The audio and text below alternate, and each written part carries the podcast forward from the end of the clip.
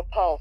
Hello, so welcome to the uh, Digital Doctor podcast, and we have a very special episode today. We're uh, very grateful to have Shafi Ahmed, uh, who works as a surgeon at the Royal London Hospital, joining us on the line. Hello, Shafi. Hello, hi. And we're also here with uh, Nish Bedi, a regular. Hello there.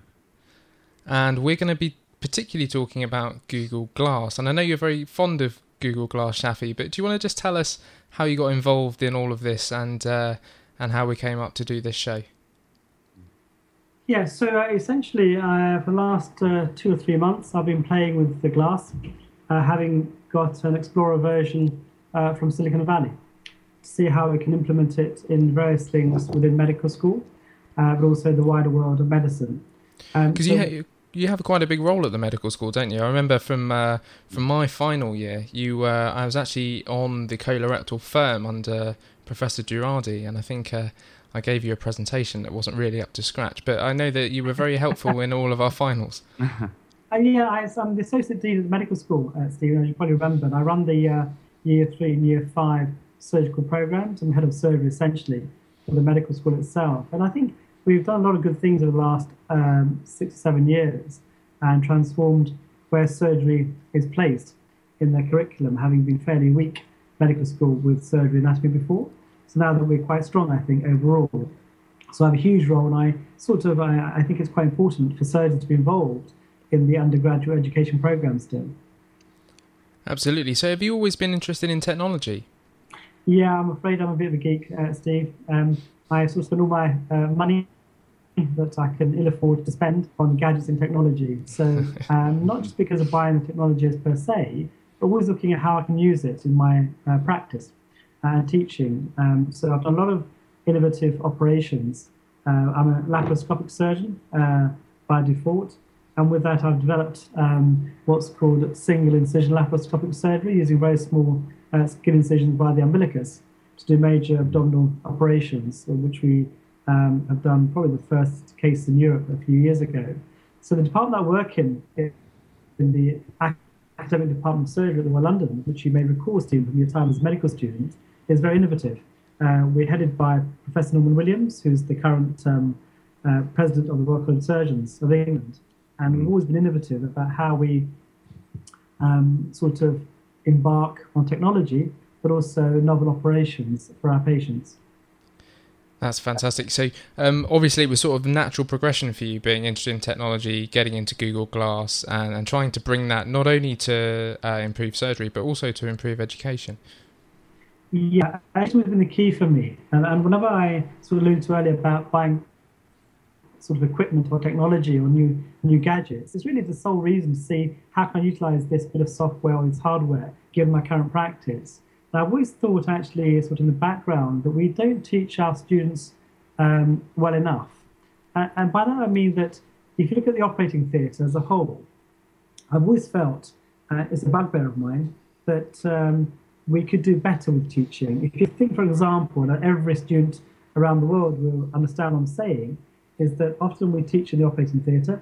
We have maybe five, six, seven, or even more students in the theatre itself. Only one maybe uh, can get scrubbed. Uh, you're busy with the operation. Uh, obviously, it's a tense time, and it's difficult to teach a group of students behind you who can't see the operative field and can just see the back of you. We've all been there. We're all used to it, and we're all accepted as this being part of surgical teaching in the curriculum. But my, my view, though, of that is that actually, what value does that have educationally? Um, the students nowadays spending upwards of £9,000 a year to be able to go to medical school, uh, spending eight or nine hours in the operating theatre, seeing the back of um, other people and not really seeing the operation. Is that really valuable? Um, is it educational valuable? Is it time well spent? I think it's not. I think we kid ourselves as surgeons thinking we teach our students well. Of course, we teach some of them extremely well. You can't teach the entire group. So I've always thought, how do we improve that? In the past, I've actually um, spent time in the operating theatre breaking up. So we were doing operations, and the students were in the room next door, for example, doing clinical skills or surgical skills or suturing.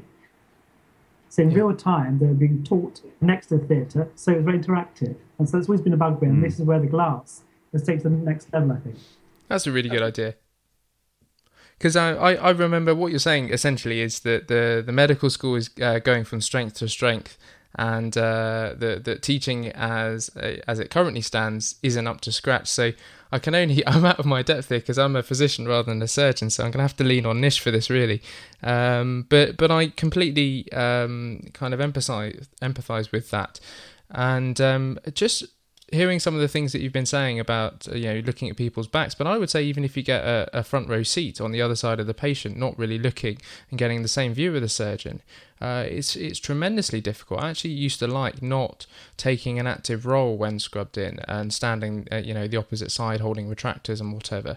And i think it was uh, a lot more valuable if you've got a, a fairly short statured surgeon to look over their shoulder. um, because it wasn't personal, but just because you can get a much better view of what's going on, I can only imagine that Google Glass is is going to enhance that kind of thing. Yeah, no. So I suppose the real, thing is that for the first time, well, not for the first time, uh, you're getting a, a surgeon's point of view, um, I suppose, of the oper- operation, where he's looking, what he's thinking about which you don't get or appreciate in real time from the other end of the table, as you quite rightly said. And I think that's what's captured the imagination of the students, the trainees, and the public as well, who are invited to see some of the videos that we've been streaming. And looking at from the surgeon's eye, eye view has been a really, I think, um, well, for want of a better term, an eye opener for all of our um, people who have been uh, logging into the live stream. Do you think it's actually changed the way that you uh, narrate operations and teach? Yes, uh, it is. Yes. So when we did the first live feeds, Steve, obviously we um, um, we had about fourteen thousand students across one hundred thirty-two countries, and obviously it's more of a, of a show. How do you teach so many people? What what do you require in terms of faculty? Um, and how do you manage to teach these people? So it becomes more of a narration. So what you are doing, of course, is doing the operation, which um, some people felt that how can you concentrate on an operation and on teaching plus looking at Google Glass? Actually, wasn't that difficult. The operation itself we do all the time, Steve. We teach all yeah. the time yeah. to our SHOs, to our trainees. That's nothing new. Mm. And we talk them through the operation. But here, of course, you can't see your audience you're assuming they're there um, logging in through live stream. So you're having to talk through them and talk to them throughout the, the time that you're live. And so I was talking much more than normal, but also showing them the anatomy, showing them the techniques, and the overview of the operation itself. So um, that obviously was a, change in the way I teach, um, but didn't necessarily affect the outcome or make it more difficult for us. Um, it just gave me a, a dry throat after a while, that's all. So, um, I was going to say, uh, you know, obviously now I'm a core trainee. I'm not so much looking at the back anymore in theatre yes. and yeah. getting a, a, better view to the table. But I remember those days um, being further sort of in the back in, in, in theatre very much. And um, I think what was what struck me first of all was laparoscopic surgery is was sort of touted as the getting the same uh, as the surgeon's view. Yeah. Um, and so, and, and, now there's obviously robotic surgery as well uh, coming in. Yes. So do you, uh, but I guess Google Glass, would you say it's reserved more for open procedures then? Um, certainly that's what you've used it for so far, I think. And, I think um, um with more. yeah, sorry, go on. Yeah, sorry, I think I think yeah. you're right. I think that uh, mm. we, have um, laparoscopic surgery by definition is video imaging and therefore you could relay the video straight away. It's HD quality, so that could be done and actually you're teaching, and also you're watching on the monitor. Um, at the same time, we have tried the glass on a, a laparoscopic uh, surgery. It works really yep. well, and we'll be streaming okay. those as well as part of our remit. But you're quite right. The open surgery is where I think it has the most strength or the most mm. uh, utilization. Um, and remember, we don't uh, we do a lot of open operations still. And if you think mm, about yes. what I was really intending to do with the glass, and this is my vision, if you like, Nish, for the core trainees. In fact, the core right, trainees right. have actually really enjoyed what we're doing so far and looking mm. forward to next operations. Now, imagine this as a scenario. You want to do a hernia operation, okay? A, a simple uh, inguinal hernia, Nish. Yes. Uh, and then obviously, if you imagine you put the glass on, you can walk to the operating theatre and go, and drape the patient already for your first incision. At that point, you can pause and say to the glass, glass or Google, show me a video of an inguinal hernia repair. Right. The glass will immediately play a video in your eye. You can watch it in five to ten minutes, learn the steps. You can then say to the glass, okay, show me the anatomy of the inguinal canal. You can then show the anatomy straight away. Mm. So straight away you can see where you're supposed to be heading towards and what structures you might encounter. And you can Mm. start doing the operation from what you've just learned. So it almost in the sense that you might not actually need me there, but just in the background, watching and supporting you, see whether you can pick up the vital clues um, from what the, you've learnt um, sort of in real time. So that's really where I think the vision is, Mm. and actually teach people in real time with simulation, with videos, with interaction. And actually, I think it'll be much um, better way of teaching in some regards. I mean, how do you feel Mm. about all of that, Nish, as a core trainee, learning to do operations? Uh, you know, from the Mm. experience that you've had in the operating theatre at the moment. I mean, how would you feel that this would augment your training? Mm.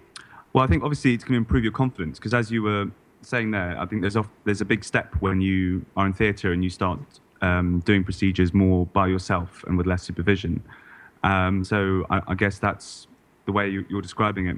Um, seems to be that that's it will help bridge that gap, and then you obviously feel a bit more comfortable in those situations and, and take that step and maybe make, be safer as well when you're when you're starting to operate by yourself a bit more. Yeah, and the other thing I think is that you have a, Mm. a core syllabus for both Mm. core surgical trainees and also Yeah. for the undergraduate curriculum. And actually, you have to ask yourself how many of the operations that are core have the trains actually seen or performed? Yeah, yeah, Um, yeah. Actually, it's true, isn't it? So you're Yeah. busy filling out your ARCPs, ticking Mm. ticking the boxes required, but you may not have been spent spent time in that specialty, for example. So what we're trying to do is say, say for the curriculum, for example, from September, we're going to Mm. have a week by week basis of different operations, different specialties. So over Right, the whole yeah. year, we're going to cover all the operations: orthopedics, plastics, chiropractics, general surgery, etc.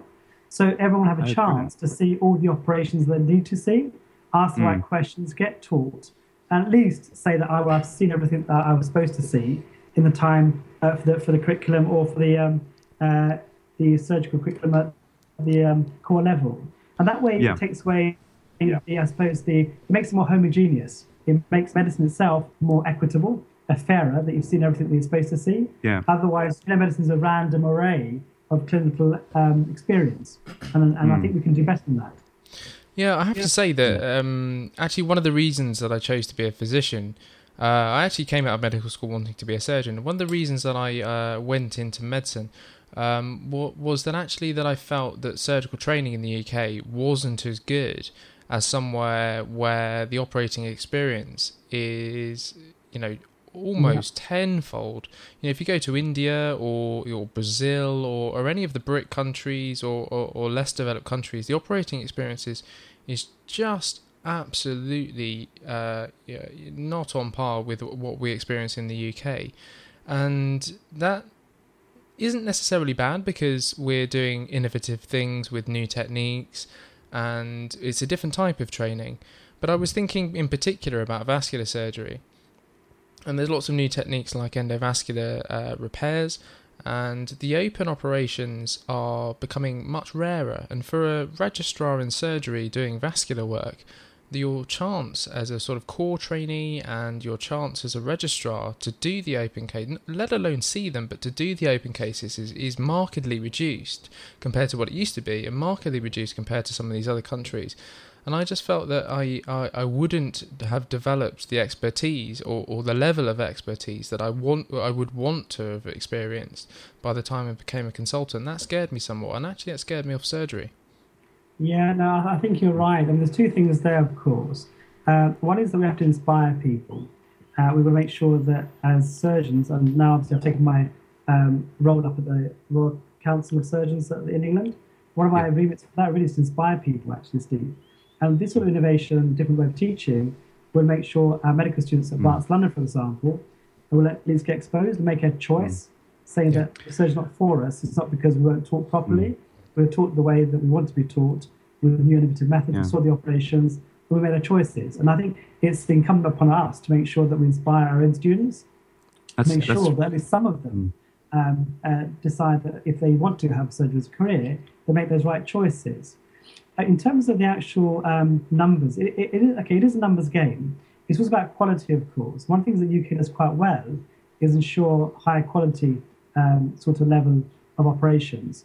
Um, whereas if we go abroad, for example, we may get huge numbers, but yeah. maybe not as much quality or as much supervision, for example. And there's a mm. balance mm. there between the numbers and versus quality and being supervised. Yeah. Um, so I think with this sort of method, one of the other things I want to do actually is if you, um, uh, we, are going to be recording all of our operations obviously live, uh, and some of them we'll be recording and storing on our website. And then what I want to create is a repository of all the operations, for example, um, that we can do so that a trainee or a student can go into the website, click on a, a, an area of operations, and go watch the operations and ask questions, for example, or at least get some feedback. And actually, that's mm. missing in the market. There's actually, there's like, if you imagine, if you want to go and look mm. at, say, a fistula operation now, today, on the web, you yep. won't be able to find one. You can search YouTube, it's not there. Yep. There's no repository. So the idea of this mm. is also create a repository. So you can then access all the operations that you need to. Mm. Um, so I think this does help in the sort of eliminating the numbers. I was actually going to ask, in, in terms of videos, because because you mentioned it a minute ago as well, and um, you know, because obviously, like you say, you can have a repository and just see the videos. And I was thinking uh, for myself that I've watched some operations on YouTube. Uh, but do you feel that probably the Google Glass, you, are going to get much more out of watching that, even if it is, um, um, you know, the operation maybe doesn't go to plan or, or anything else, but you'll get much more from interacting with the surgeon for that case, normal video It is, of, it is. of the, any procedure. You, you, can do a video and just narrate, and we can do all the time. You can record a video now, yeah. an operation, yeah. and do some narration, and that's one thing we could do certainly, and mm. that's actually missing still in the market. It's, I mean, we haven't even got to that level. I've seen. Yeah, uh, there's a few because I remember from the inguinal hernia course, it, you know that that um, there are some videos, but like you say, there's a, a, range of techniques as well. So you'll also see the most sort of current techniques. I would have thought with Google Glass yeah. compared to. Um, you know, maybe if, if you make a video, it's it's where the way one person does it, maybe not standardized. If you make a yeah. syllabus of it, you can see, yeah, you can see advantage. A lot of people use these videos mm. for showing innovative techniques almost. So if you look at the yeah. um, use of video it's about usually some uh, man or woman sitting on a conference showing some new technique to the whole world to yeah. disseminate that information. And this is not the role for the Google Glass. It can be used for that. This is much more for core knowledge, core training, core procedures. Mm. Uh, and the level, inter- I think, uh, I think if you just watch a video uh, with no interaction, it's it's reasonable. It's pretty good, but it's not the real McCoy. What you really mm. need is to interrogate. You need to ask questions to be satisfied that you know the answers, and actually have mm. that sort of interaction with the surgeon itself is going to be, I suppose, the benefit of the, I suppose, the advantage of using Google Glass. I remember the other advantage, of course, and we can't forget this, is the ease of use uh, and accessibility. Because all that yeah. you need to access a live stream from Glass is a mobile phone or an iPad or a computer uh, mm. and access to the internet. And then you can be taught about where you are in the world, for example. And we mustn't forget that simplicity that the glass offers, which no mm. other device at the moment the market offers. Yeah, I think it's a fantastic idea. But mm. just to sort of uh, bring it back to something you said earlier, Nish, about uh, making the distinction between open operations, laparoscopic operations, and even robotic surgery. I mean, mm. I had never thought of that, and it just wasn't. It's not really my wheelhouse. Um, but but I was thinking uh, as you were speaking that, that that even Google Glass has advantages over just watching a narrated video that was recorded on a you know laparoscopic camera, and the reason is that you you get much more context about what the surgeon is doing and what the surgeon is thinking, because when you're watching a, a, a Google Glass video or, or a video recorded from a surgeon's eye view, you actually get to see where he's looking. You know, when is he looking at the anaesthetist? When is he looking at the abdomen? When is he looking at the vital signs? When is he looking at the, the, the actual camera where he's operating? Mm. And, and and just you know what he's doing and how he's interacting, not necessarily with the anatomy or the patient or the operation, but with the team around him. And I think that's really important. And I yeah. think with Google Glass, you get much more information about what the surgeon is actually doing. And I think these are things that are that are not taught, and these are things that you have to gain by experience. But with something like Google Glass, I think that you can you can start to sort of emulate that as a core trainee or as an undergraduate by by sort of learning from your peers. You know, what are they thinking? Why is he looking at the anaesthetist at this point? Why is he uh, you know looking towards the scrub nurse at this point? And I think that's incredibly valuable.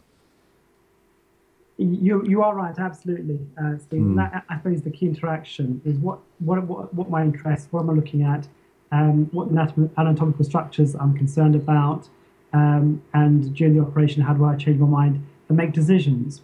I think that's mm. and that's you're right about that. I think one thing that does obviously become a disadvantage is the head movement of the surgeon itself. So mm. on the hand, it's good right. to see all that. At the same time, you've got to keep the head fairly still during the operation. Otherwise, the um, people watching the stream will go a bit seasick because you're moving. You don't realize what you do when if you, you don't realize how much you move your head until you watch it back in, in honestly, you move all, all you, you, must be careful if there's a particularly busty scrub nurse. You you must not look. You must not look. Sorry. Hmm. If there's a particular busty scrub nurse, you must not look. Uh, well, we, we have we have a few of those, and I've told them to not come to the theatre when I'm doing a live stream. Otherwise, we may just be. you need to pick your pick your team carefully. Yeah. you have to be very careful. What I've learned, I've actually learned to keep my head still now, and I've learned a few techs over the last three um, streams we've done so far.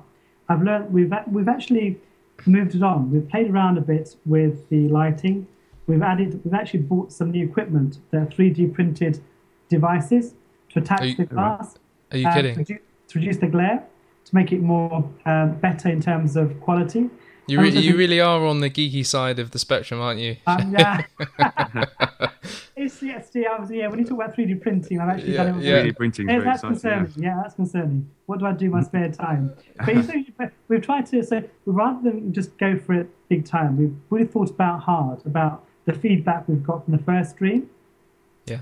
Um, right. And actually, we looked at all the feedback we've, we've got mm. and decided how we move forward, what are the key issues that the um, students were complaining about or had issues with. And we had obviously over 90, 94% satisfaction, who they thought was excellent. Mm. So we're pleased with the outcome. But obviously, there's things we need to make better. Um, mm. And the glass itself will evolve, will get better and better. We're going to be actually working with uh, Google themselves who will help us and collaborate with us. In fact, I'm meeting mm. at the head of Google Glass next Wednesday in London, and he's going to show me a lot of things uh, about how they're developing the glass.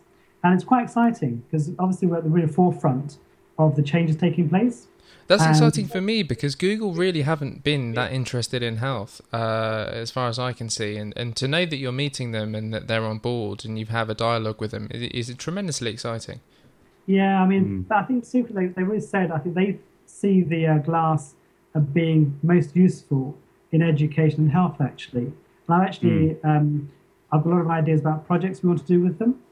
And in fact, when they come over next uh, next week, uh, in the UK um, and also from Europe, to develop some really wonderful ideas and software that we can use that really takes the next level about mm. two-way interaction, for example.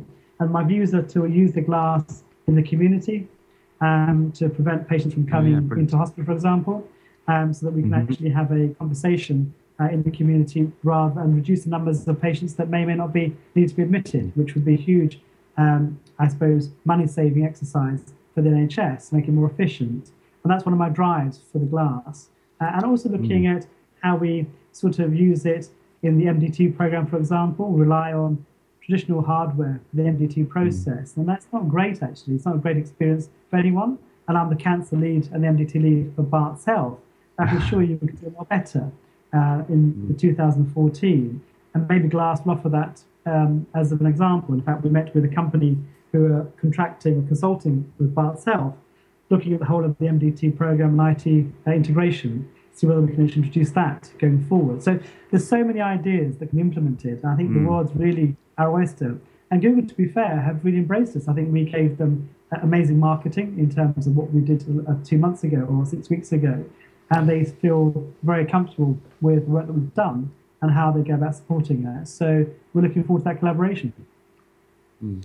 Yeah, and it's good. I guess it, mm. yeah, I guess it helps having the uh, the Google base uh, in London as well. I think that that's probably good.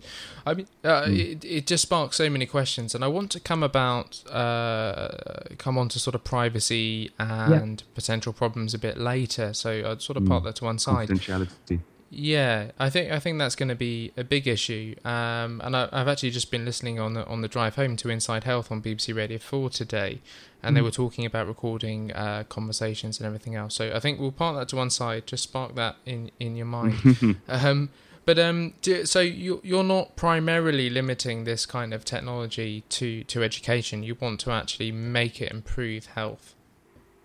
No, not at all. I, I think it should. There, there's so many applications. When you've seen the device and what it can do, um, it doesn't take um, mm. someone with incredible imagination to see what it can achieve. And we're looking at every branch. Um, so, for example, um, about three or four weeks ago, I did a ward round uh, from home. So, my registrar, for example, had the glass on.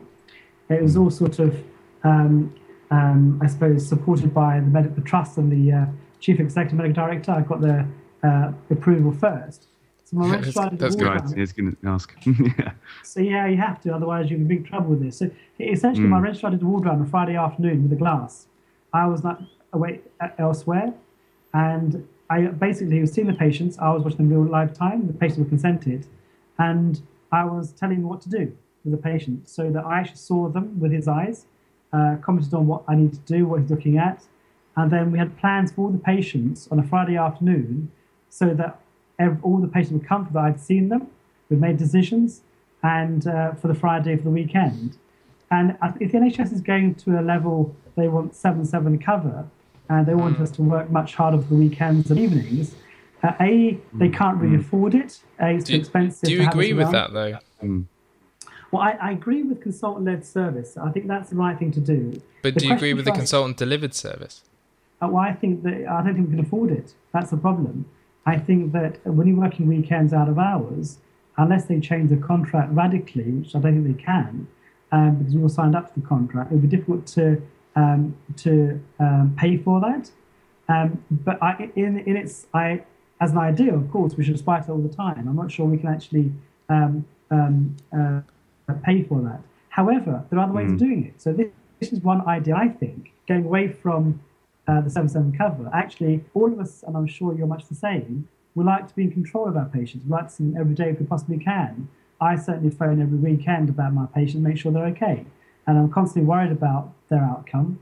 Um, so actually, if you imagine now, translating that to a situation where, say, you're abroad, for example, and you want to know about your patients, you just mm. peel into Google, get your registrar, go around, do a ward round if you want from remote place on your mobile phone, and you're there. You're making decisions, and you're still looking after your patients. So that may be a way of overcoming having consultant delivered service 24 hours a day or 7 7 cover. I'm surprised. Does, you... does, I can actually see that beneficial for training as well, really. As the registrar, you know, having someone sort of looking over your shoulder, but in, in a way that you can get feedback and say, well, you know, I was thinking of this plan. Really, I was uh, going to say the opposite. Well, no, because I, I, I, was thinking like, is this is it good or bad because you're not making the decisions? But you know, you know, you don't get that opportunity very often to have, say, a ward round where you walk around with a consultant and and you you can make certain decisions. So if it, if there's an understanding to do it, maybe yeah. it gives you that opportunity, and certainly you're having more supervision, which is always you know something that's helpful in your yeah. training. Although I was going to ask, I was going to ask uh, Shafi, uh, you know, is there a not a tension there between uh, experience and education, and and consult, you know, sort of a top-down decision to make consultants more in, you know, integrated into every decision that's being made. Um, and I'm not sure yeah. where I fall on that line actually. Um, although I can say that from my experience as a physician, I've tremendously enjoyed being independent uh, as far as I'm under, you know, a consultant and uh, and I always have someone to go to for advice. But I like being in the position of making a decision because uh, it's a very fine line, but actually it makes a very big difference to, to how you approach things. Mm-hmm. If you know that the consultant is there, you know, within seconds, I think that very much changes your dynamic about what you do and how you ask and how you learn.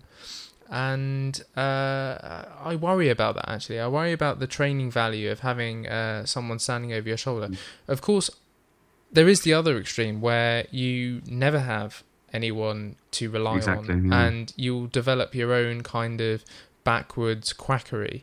Um, and that's dangerous. But I, I think in the UK we're pretty good about that, and I think there's always someone if you want to talk to someone, there's always someone to ask.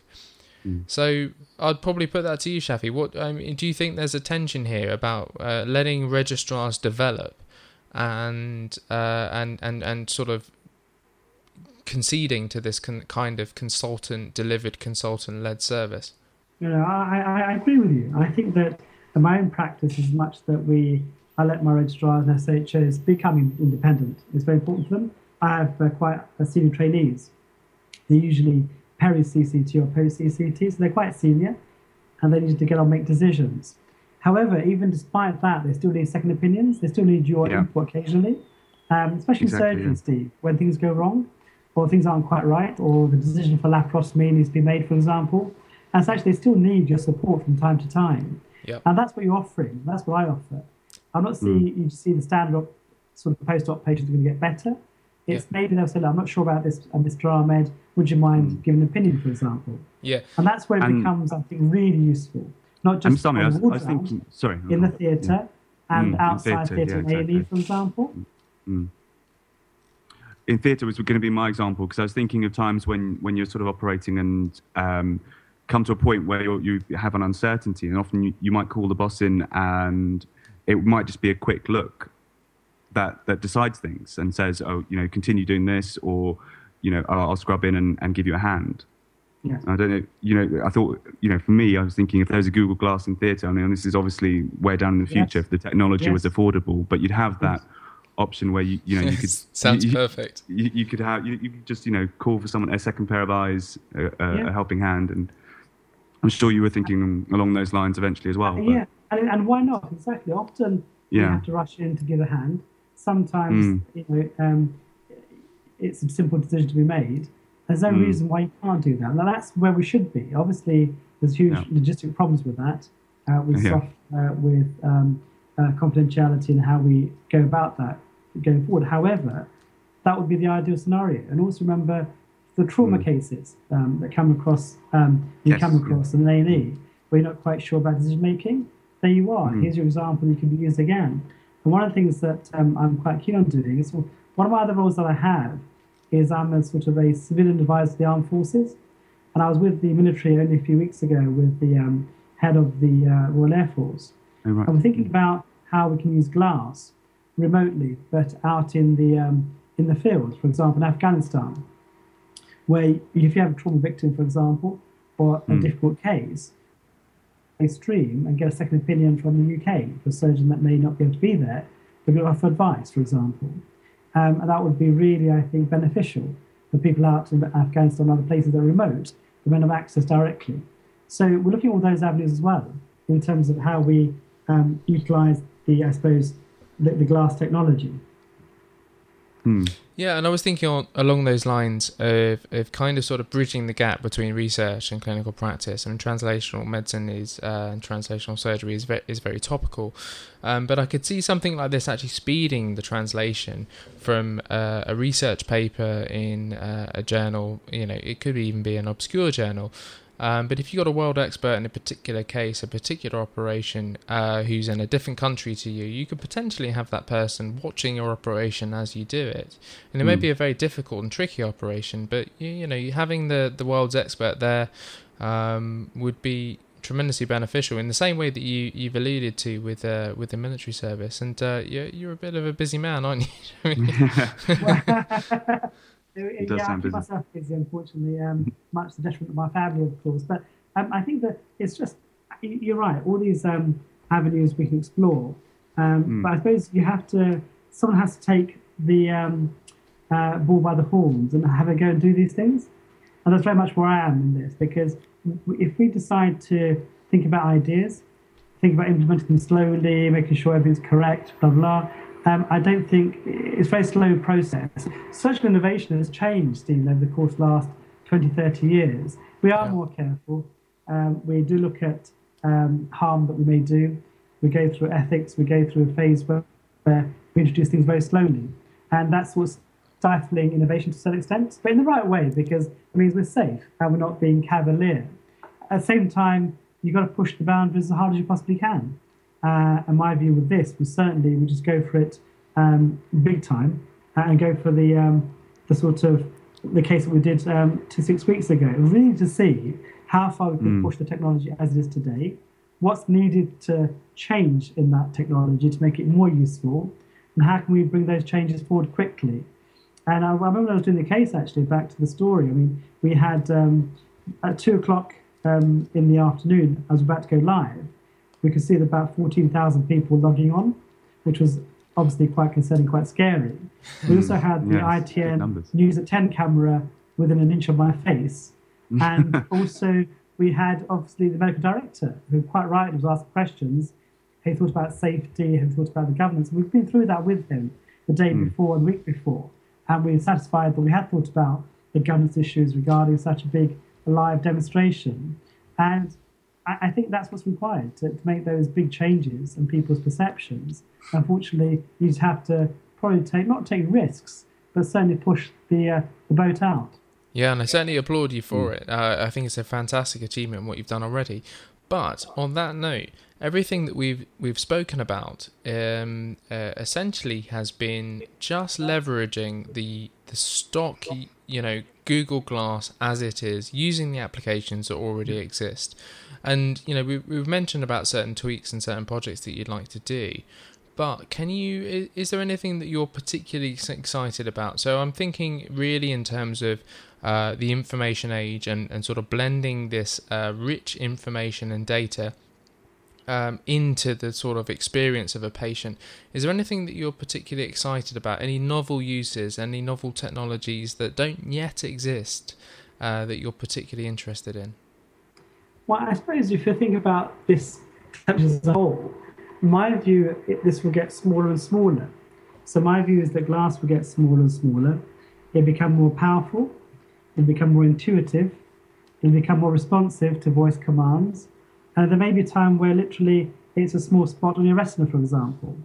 Uh, and mm. that way you can really move the whole pathway forward. The other thing about looking at surgical simulation as a whole is that we're still lacking the perfect simulator still, despite mm. lots of money being thrown at simulation. Yeah, this is the perfect yeah. black box, really, isn't it? It is, and we're sort of we're still using simulations that provide a little bit of haptic feedback, but not enough, not realistic. I I, uh, mm. I teach on simulation at, at St Mary's, um, uh, on the faculty there. And actually, we're still struggling with basic equipment uh, using plastics or silastic or whatever we use, plus the hmm. laparoscopic um, simulators. And they're not, they're not cheap, they're quite expensive, but they still lack a real world um, sort yeah. of clarity. I'm sure you've seen those, Nish, haven't you? And don't I was going to say, from my experience, mm, it's nothing quite beats being supervised by, by the boss in theatre, really. I don't think there's you know, although I've been spent time on these simulators, it's it, you learn so much quicker with, with just someone there who, who can take you through it. Um, but the interaction is probably the main thing there, I guess, is like you said. Mm. I was going to ask. Um, I had some technical questions that I've been wanting to ask you just about actually yeah. using it. Um, and yes, so for the first time you filmed it. Um, so I was wondering more along uh, sort of lines of how you know. I, I guess a lot of people would ask uh, whether you found it distracting, obviously, and you know that's the main sort of worry, I think, from people who haven't used the device. Is it is it distracting at all to be operating and have that in the corner of your vision? I'm, I'm presuming you'll say it's not too bad. Obviously, you can look away from it as needed, but yeah. just to confirm not, that, really. Yeah. I guess. Uh, conceptually, you think that it'd be mm. quite distracting. Uh, you can imagine the mm. public being horrified, thinking mm. looking at a video screen while you're operating, for example. Um, yeah, exactly, actually, it's not that bad at all. The, the image that's projected is literally slightly higher than your eye level. It, the glass mm. sits just above your eye level. And right. when you so when you're looking up, for example, you'll see the image, and the image yeah. projected is if you look at about ten feet plasma TV, so it's quite large uh, picture that you're watching to give you okay. an idea about what you're seeing. Mm. But it doesn't affect your vision because you're looking down, and actually mm. the glass isn't in your field of view at all. You get a great mm. view of everything you need to. Um, and then when you look up, you can see what you're seeing. Now, that's a slight disadvantage because it's not quite in your point of view, not quite in your line of sight. So, right. actually, what you have to do when you operate and you're teaching is actually look a bit lower at the operative field so that the glass is looking at the correct operative field. Yeah? And that's been okay. a so criticism for the Americans have been doing the work over the last year, what I've noticed mm. as well. So you have to suddenly change the angle of so the you glass. have to look slightly. Oh, you have to change the angle. I see. Okay. Well, you know, yeah. you have to look down yourself a little bit, mm. but also get the glass to look down, and one of the two, hopefully, get the view. So what we do when we do the live recording, I have a big TV monitor in front of me at the, at the back, so I can mm. see what they're looking at to make sure that I'm always looking at the field that I should be. Mm. I'm constantly during the live stream asking the moderator, "Are you happy with the image? Uh, can you see mm. what I'm demonstrating?" And actually, so far we've been okay because the the wide angle view you get from the glass covers the operative field. But that is a concern I have. Okay. And any other surprises at all that when you're using it? I mean, often technology now, the problem is battery life. I've heard the battery's not too long so far on the Google Glass. Did you have to change it yeah. during the operation, or? Really good question, Nishant. Essentially, yeah. the um, the battery life um, is about an hour. That's what I heard so, about an hour. So yeah. Yeah. So, but thankfully, the three operations I've done so far have been about an hour. Right. Okay. so we managed to speed along, knowing that but what we've done now, of course, is that uh, we've purchased a lot of glasses. So I've got now seven or eight glasses that I bought from Google. And right. so we can replace them if we need to during the live feed and put another one on, for example, to allow mm. for two or three operations. I also have experimented with a battery pack in my back. We're linked to, to the uh, glass so that you right. get a constant battery feed. The problem with that, mm. of course, is that the battery gets quite hot on the glass it doesn't work as well. If it gets too hot, it has to switch itself off to recover. So we've noticed mm. that problem. The other thing they've produced, there's two companies now, I think, in the States that produce specific battery packs that fix onto the glass around your head rather than in your pocket. Yeah? And that yeah. allows the battery to last two to three hours. Uh, one's called Power Glass, one's called, I can't remember the other name, the other one. But we're right, hoping so, to get some yeah. prototypes out to us in the next few weeks, actually, try them out. Okay. Shafi, I'll build you one. yeah, I'm, I'm, getting, I'm really getting into my hardware. I can, uh, whatever you want, I'll, I'll, hey. I'll build it. I'll, I'll, be contacting you soon. and so, when the actual stream was going on, was it done in a Google Plus, or I mean, what, what exactly? How did you set up um, things that Google used before was something called Hangout, which they Google Hangout, yeah. yeah. yeah. But they've actually stopped using that now. It wasn't fit for purpose. It wasn't working well. Mm. I think they had major problems with the two-way interaction on Google Hangout, and they actually stopped it and took it away from the App Store. I mean, I say App Store, but the App Store's really limited on the glass. It's still experimental Explorer version. So they've um, so we, we when we did it actually, uh, one of the key things was that when we got the glass um, a few months ago, mm. I gave it to my two medical students, Stevan, the uh, president and the vice president of the student union.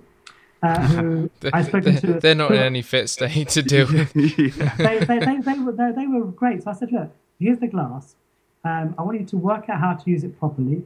Um, they're very techie minded, much more than I am, in fact. And I said, look, this is what I'm trying to do. Um, because we still didn't have the software available. A lot of things we just couldn't make work. So I gave them one week they came back a week later, had emailed various people around the globe, worked out how to use some of the software, and then they managed to persuade the company Livestream to release their software early for us so that we could actually access the live stream straight away. A Livestream is a standalone platform uh, that mm. uh, works with Glass that allows you to stream live, and that's the preferred partner now for streaming for Google. Mm. So we right. tried that on the um, on one day, and we managed to make it work. We managed to get a good stream, good bandwidth, uh, only about a 20 second delay uh, or so. We then tested the day after in the theatres to see whether the Wi-Fi was working properly, whether we could stream um, well it was reliable. Hospital Wi-Fi, fantastic. yes. Uh, so we now um, hopefully um, the hospital now going to give us the um, using our, our um, uh, the hexadecimal numbers to actually link straight into the Wi-Fi rather than having username and password account. But soon it just mm. picks it up on the into the, the Wi-Fi itself. And then the day after we went we went live. We said we'll do this operation. And we went live within 18 hours. In 18 hours, obviously, got a lot of um, feedback from Twitter and Facebook. But we're really at the cutting edge of that point because uh, no one had done that before or seen what could be achieved because the version 2 had just come out a week before, or two weeks before. People were still playing around with it, and we right. worked out how to use it fairly quickly. And I have to thank both uh, Ali Jawad and Oliver uh, Trampleasure, who really managed to suss it out very quickly about mm. how we could use this uh, in that sort of in that form. I think it took people by surprise. I think we beat the Americans and other people around the, the world. We mm. just really went for it within a week. And how, how exactly do you publicize it? This is the other thing I was wondering because you mentioned so many countries and so many mm. people logging on, and absolutely, you know, obviously I, have heard about it fortunately from you, yourself mostly, but um, I didn't come across it online or through the college particularly beforehand. Yes, and I so, assume there's going to be more through the college now. But yeah, it will be. So we've had essentially mm. when we did the first case, so on a on a Wednesday afternoon about midday, mm. one o'clock or something like two o'clock, we decided right. to lie the day after. We had a nice case. The patient consented fully. He's very happy for his um, video to be streamed live to anybody, not just students or trainees, but literally any person in the world. So he's yeah, the ideal his, um, patient offering consent. Yeah. And then I thought, well, that gave me confidence that that could be used. And then we literally, in 18 hours, used Twitter, uh, we used mm. Facebook.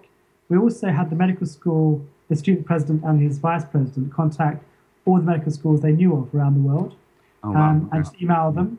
I emailed all my lecture students and all the people I knew from various email forums I have. Mm-hmm. And this is what we're doing. Uh, please feel free to log on and tell me what you think. And in fact, within 18 hours, we had the 14,000 people logged in. So it's, it's, I suppose it's social media, isn't it? Uh, and yeah. how it works effectively. I was a bit worried that maybe we'd gotten too big too quickly.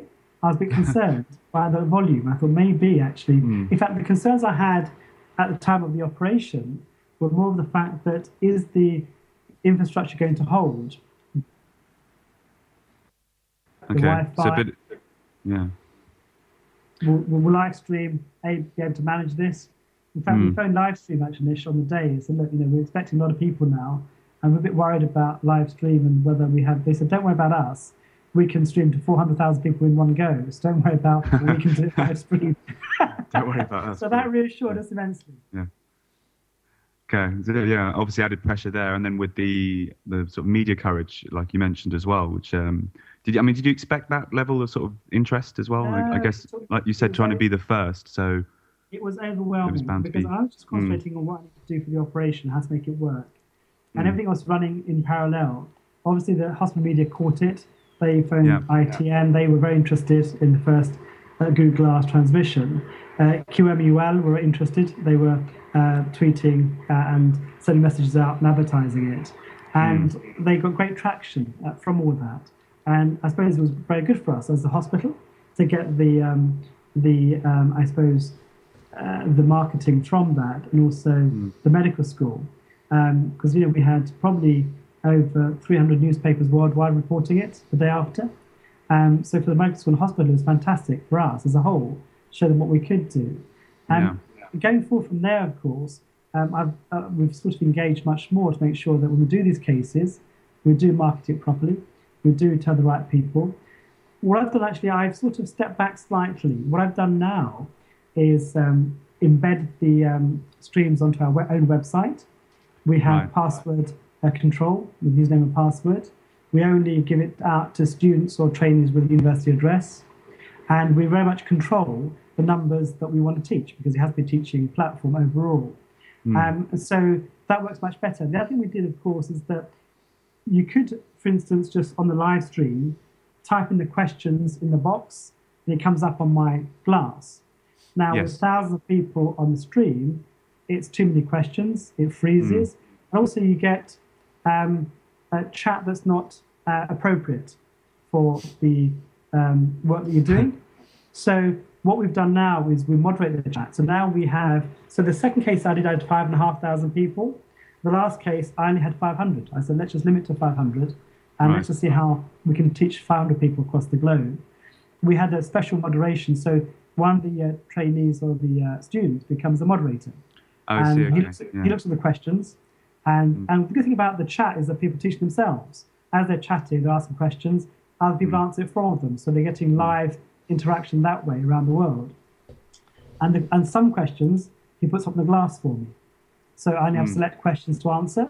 So it takes away the huge amount of um, information on my screen to just a few um, mm. that are sensible and selective. And we've also created the um, sort of the chat etiquette for Google Glass.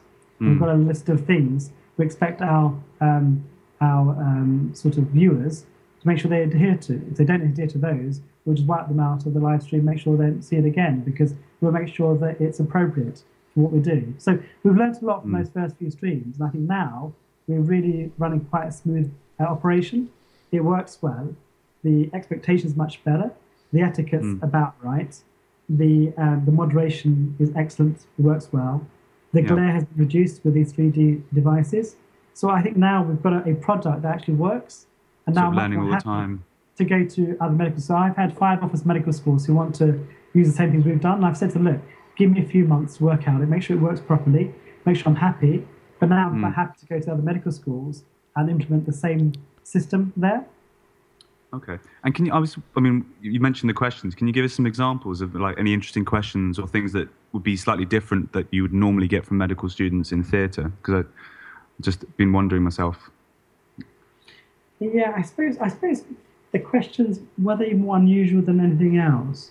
I suppose the nice thing is that you're getting questions from all over the world. So when you're answering the questions, right, you're yeah. saying, um, I'm, I'm, so this is a question from uh, Adam from Australia, for example, and mm-hmm. he's asked a question about if there's a difference in the uh, these operations in Australia.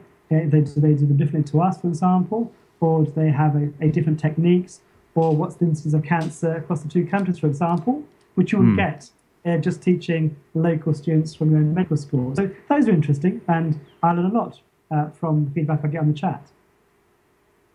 Okay, yeah, that is interesting. And the other thing was that we mentioned briefly like research, and I think Stevan mentioned it as well. Um, and I've been to uh, a research collaborative uh, meeting today about surgical trials, actually.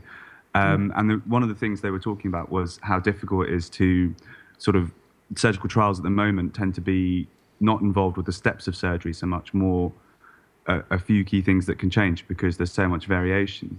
But I don't know, presumably when you've, you've looked at the education side of things so far, but I, I mean, I guess there, there would be possibly a role there in research, do you think? And I don't know what, what your thoughts on that so far. Yeah, so you know, no, we, we want to do we want to do the research as well um, because mm. it hmm. hasn't been done effectively. And actually, one of the one of my co-partners in the work that I do at the Royal London uh, is also an academic, right. and so we've just got a grant of twenty thousand pounds from the charity to start doing mm. some work with some projects, and I'll be applying for a major grant from the medical school to do some proper uh, research on the area uh, and looking mm. at actually quantifying how the glass can be used, the effectiveness of it all, and yeah. looking at how we structure the teaching program properly to get the outcomes that we hopefully will get. So mm. the hmm. whole idea is not just use the glass empirically, but to design some trials around it. Um, and that's why I hopefully we'll be sitting around so with a team fairly soon to work out how we're going to implement this further. But the first thing was to get the money, make sure we had enough money in the kitty to be able to do some research, which we have now. Now we can start thinking about the projects. So it's always been ambition to do the research alongside. Mm. Sounds fantastic. Yeah, and Shafi, you were alluding to some of the negatives there about uh, how you deal with uh, inappropriateness, but I, I, wanted to sort of uh, come back to this issue of confidentiality and privacy. And uh, as I mentioned before, I've been listening to uh, BBC Radio 4's Inside Health. And they were talking very much about patients recording, secretly or otherwise, uh, consultations with their doctors. And I uh, just wanted to ask you did you have any concerns about Google Glass technology and confidentiality and abuse? And potentially actually lawsuits because that's not something fortunately we're we're that troubled with in the UK but obviously in, in, in countries like America it's a big problem. And how do you see this technology? Because you put yourself on the line here when you do an operation live in front of so many people. If you make a mistake obviously that's going to be broadcast to to the world and I know you want to be accountable, but there, there are some issues, and not every doctor feels confident and comfortable about that. Yeah, no, you're absolutely right. So we mm. had this discussion uh, prior to uh, doing that first live feed that we weren't uh, being silly. We just made sure that we thought about the right ideas. One of the things that we did do, of course, is that there's about a 20 30 second delay in the transmission, um, inherently just because of the fact that he has to go off to America and come back and all sorts of things. So that creates a delay. And that's helpful because that delay makes sure that if there is an interruptive problem, for example, you can switch off the machine and that's it. It's at least you're not recording live. So, so that's so, important. So your chief exec's behind you, and obviously you've got a very understanding chief executive, and uh, he obviously sees the benefit of this kind of technology yes. to the hospital and mm. to society. So an interruptive problem comes, and that's ed- of educational value, obviously. Yeah, and your chief exec is standing over your shoulder saying, "No, Shafi, now's time. Kill it, kill it, kill it now." yeah, well. can, and you're saying, "No, it's educationally valuable. No, kill it, Shafi." uh, I think if we ran to major problems, I think we'd have to uh, kill it there and then. But, but, at the same time, if it's just a minor complication, can deal with it. That's important. So I'm not worried about that. And actually, it's not as if and one thing we have to stipulate this is not a new operation we're doing. One of the things I'm always concerned about when you're trying to do a new innovative operation, brand new, or showing the world what you can be done, that's going to be fraught with danger because it's new. By definition, you might make mistakes or have complications, which is understandable. These are mm. these are bog stand operations, Stevan. Yes, a hernia you've done hundreds of times before, and there's much less chance of having those complications that are going to uh, stop the transmission, for example. So I'm very careful about which operations I'm doing uh, and uh, how we broadcast them. But in terms of the confidentiality, it is a problem and it is an issue, which I think the medical fraternity, especially as the glass will become more and more um, visible uh, across the, the UK.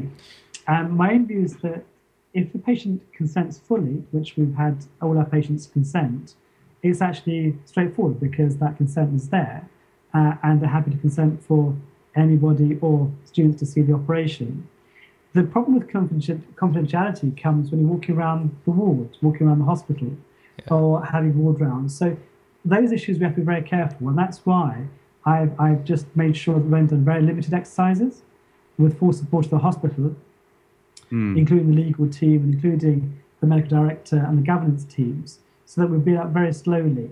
And that yeah. one I'm more uh, cautious about in terms of how we implement that to make sure we're seen to be uh, sensible and we're not um, approaching the levels of uh, um, affecting patient confidentiality at the outset. The operation's are a different thing. I think that's been well embedded, and I'm, I'm not worried about that side of things. Okay. Well, the patient's unconscious. Let's put the shoe on Difficult the the other foot. So, uh, for example, uh, you, you have taken very good steps uh, to ensure that this content isn't abused and this content is used appropriately. But what would you do, for example? And I'm not asking for a politically correct answer here. I'm asking for what would your yeah. thoughts be if someone walked into clinic wearing Google Glass, recording yourself? Okay. Well, mm. I suppose the question I'd have a discussion. Obviously, I'm fairly open with tech. I'd ask them about uh, what, the, what, what their aspirations are with the glass. Is it actually recording? Is it just that they're wearing it because it's a device, like a phone, for example? And I suppose the question is if someone came with a mobile phone recording, what would you do? A similar thing then? I mean, it's, it's no different in some regards. So there's one element where the glass may be used by everybody or a lot of people around the world, uh, and they'll be on all the time. Uh, um, but if it's actually you have to ask them, have a discussion about well, what are you recording and why are you recording it, mm. and not actually offer, but be sensible about it to find out the reasons why and what they hope to achieve with it. Um, because obviously, um, if it's a consultation that you're comfortable with, I haven't got a problem with that um, in terms of being recorded. Um, if it's a, a, difficult patient with difficult problems with complaints, etc., you might decide to act differently. But I'm fairly open with this now um, in terms of reuse. The other thing about the glass, about people talking about on the um, sort of in the community out and about when you wear the glass. I've worn the glass everywhere the past two and a half months on the train, walking around London, for example, in meetings, whatever. Just engage people's perceptions. And what did and, you find? yeah, so there's a three perceptions which I'll share with you. The first perception yeah. is that you have some sort of abnormality uh, that you can't hear or see. And you've got a contraption that may help you. So they look at that. Maybe it's a new type of glass or earwear or something. Um, the other, uh, of course, the other part, the other, the other third are true Brits, of course, uh, true English people who are very reserved, look the other way. They realise something on your head and it's abnormal, but they won't look at you again, but they will wonder what it is. And, the third group, of course, yeah, the third group actually wants to know what it is. They come up to you, look at it, say, what is it, talk to you about it because they want to know the uses. The one thing about the glass that's obvious, if you're actually recording or looking at a picture or seeing something, you can actually see it on the monitor. You can see the image from afar. You can see a mm. light. And also, you have to look up, remember. So when someone's looking mm. at recording, it's fairly obvious. Um, and mm. actually, what I've got now with this 3D printing thing is a cover for the glass. So I put the cover around the glass, not record, but look at my screen from inside and still do what I need to do, but not record anyone because everyone can see there's a cover on it. And that might mm. be a hmm. way of overcoming people's perceptions about invading their privacy and showing that you've got a cover, you're not recording anything, it's just a mm. device like a phone. you're really testing the software well. And I understand as well that if you walk around, for example, London, it, it often recognizes different buildings and will tell you information about them and stuff. So it's, you know, there's yeah, a lot of things. Yeah, it shows, of one good thing is it does show the, um, the directions are fantastic, by the way. So when you ask for mm. directions, it actually follows you down a road. As, if, yeah. as you walk down the road, it moves with you. As you turn yeah. right, it turns right and shows the next road. And it's mm. really amazing, actually, technology, yeah. Yeah. Mm. Ovary, please. Take me to the ovary. That'll be the next step, yeah. Skin incision first. I mean, I mean, you've alluded to a couple of times this idea of a product, um, uh, and obviously there are lots of things you could do around this. But I, I just, I just wondered, you know, if there was a sort of market for a more integrated product, because as you know, moving your head around as a surgeon, and you've said that you know people have a tendency to get seasick, but there's obviously a market for this kind of technology, these kind of videos, this way of teaching. Um, but I think you could integrate a lot of things that we already have existing. So you know, like the laparoscopic videos with the surgeon's eye view. Or you could put someone. With, you could have GoPro on top of the head or something. I've seen yeah, people do yeah. that in theatre and record there's, an operation. There's all sorts of things, a sort mm. of integrated product in that way. But did you, uh, Shafi, have any ideas about uh, other uses for this technology without, you know, breaking any non-disclosure agreements or, or giving away your best ideas? But what are you, what are you most excited about? Yeah, I, I think the integration is, is, is fantastic. If you think about um, the CRS, the clinical record system that we have, and we use different systems around the globe and if you look at an example from the Beth Israel Deaconess Hospital in America, and the use of QR codes, for example, so what they've done is a very simple exercise where uh, outside a patient's room, and then when they walk in, there's a QR code specific to that patient. The hmm. glass, when you look at the QR code, picks up the QR code, recognizes the patient, the blood results, history, and everything else. And so they've really done those sort of things already or about to. So if you imagine going one step forward in the operating theatre, is there a reason why you can't pull up the CRS records of the patient as you're operating. Is there a reason why you couldn't get the X-rays uploaded and have the X-rays, CTs, for hmm. example, mm. in orthopedics to make sure you know what you're doing, rather than having to go through CRS or on the computer. So the, the old WHO surgical tech list that needs to be in there. So again, yeah. The old uh, WHO checklist. checklist. Yeah. Yeah, of course, it, has been there. So, and you can mm. do automatically like that. So, and that that integration is, I think, going to be the key. Um, and actually, uh, we'll be meeting with Cerner Millennium, who develop our software for our CRS, to see whether they think about implementing on our CRS system. But those are going to be much more difficult conversations uh, because of backward integration. I mean, it won't be easy at all, I don't think. Yeah, there's a fantastic video. Uh, you know, I think if uh, you just type in Google Glass Healthcare, you will find it uh, about Philips's integration in uh, yes. primarily in America. Yeah. Uh, about integration with the electronic healthcare record. You know, yeah. as you're doing an operation, it's a sort of integrated healthcare um, and an, an operation note system. Really, you know, glass take a photo here and you're documenting things as you go along and i think that's yeah. tremendously valuable and you can also record your op note couldn't you you can actually record some pictures save yep. it yes. file yeah, yeah. you Bit can of audio. say here's my op note and upload it to the crs and you're mm. done So all those things, you know, that, that that's the sugar. That's where we're going to be, I'm sure, at some yeah. point. One thing when you mentioned QR codes, though, I was thinking for a minute that during obviously some operations, you have to open bits of equipment, and if mm. you could mm. actually, you know, there's always that confusion about the size and is it the right type of, is it the mm-hmm. stapler that I want, etc. Is it the right wire? Yeah.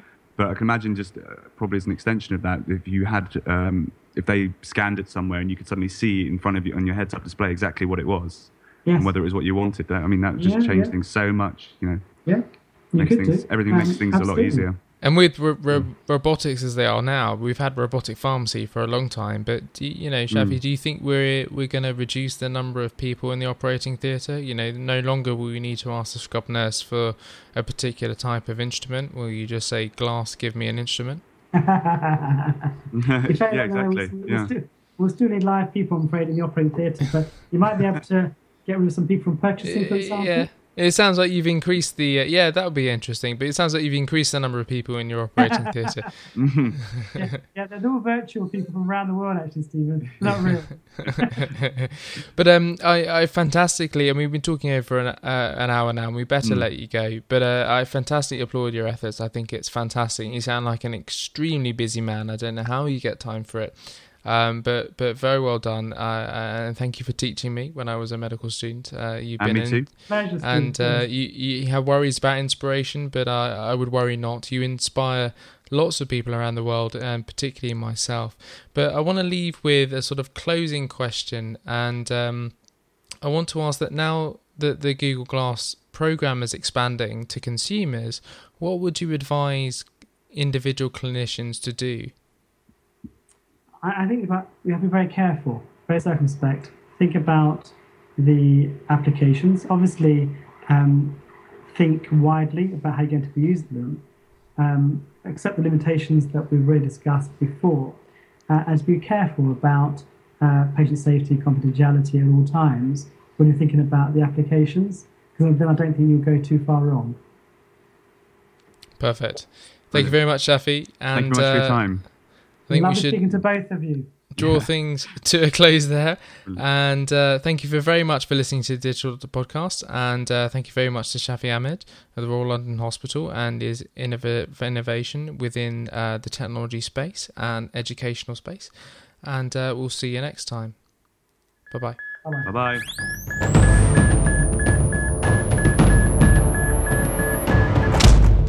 Check for pulse.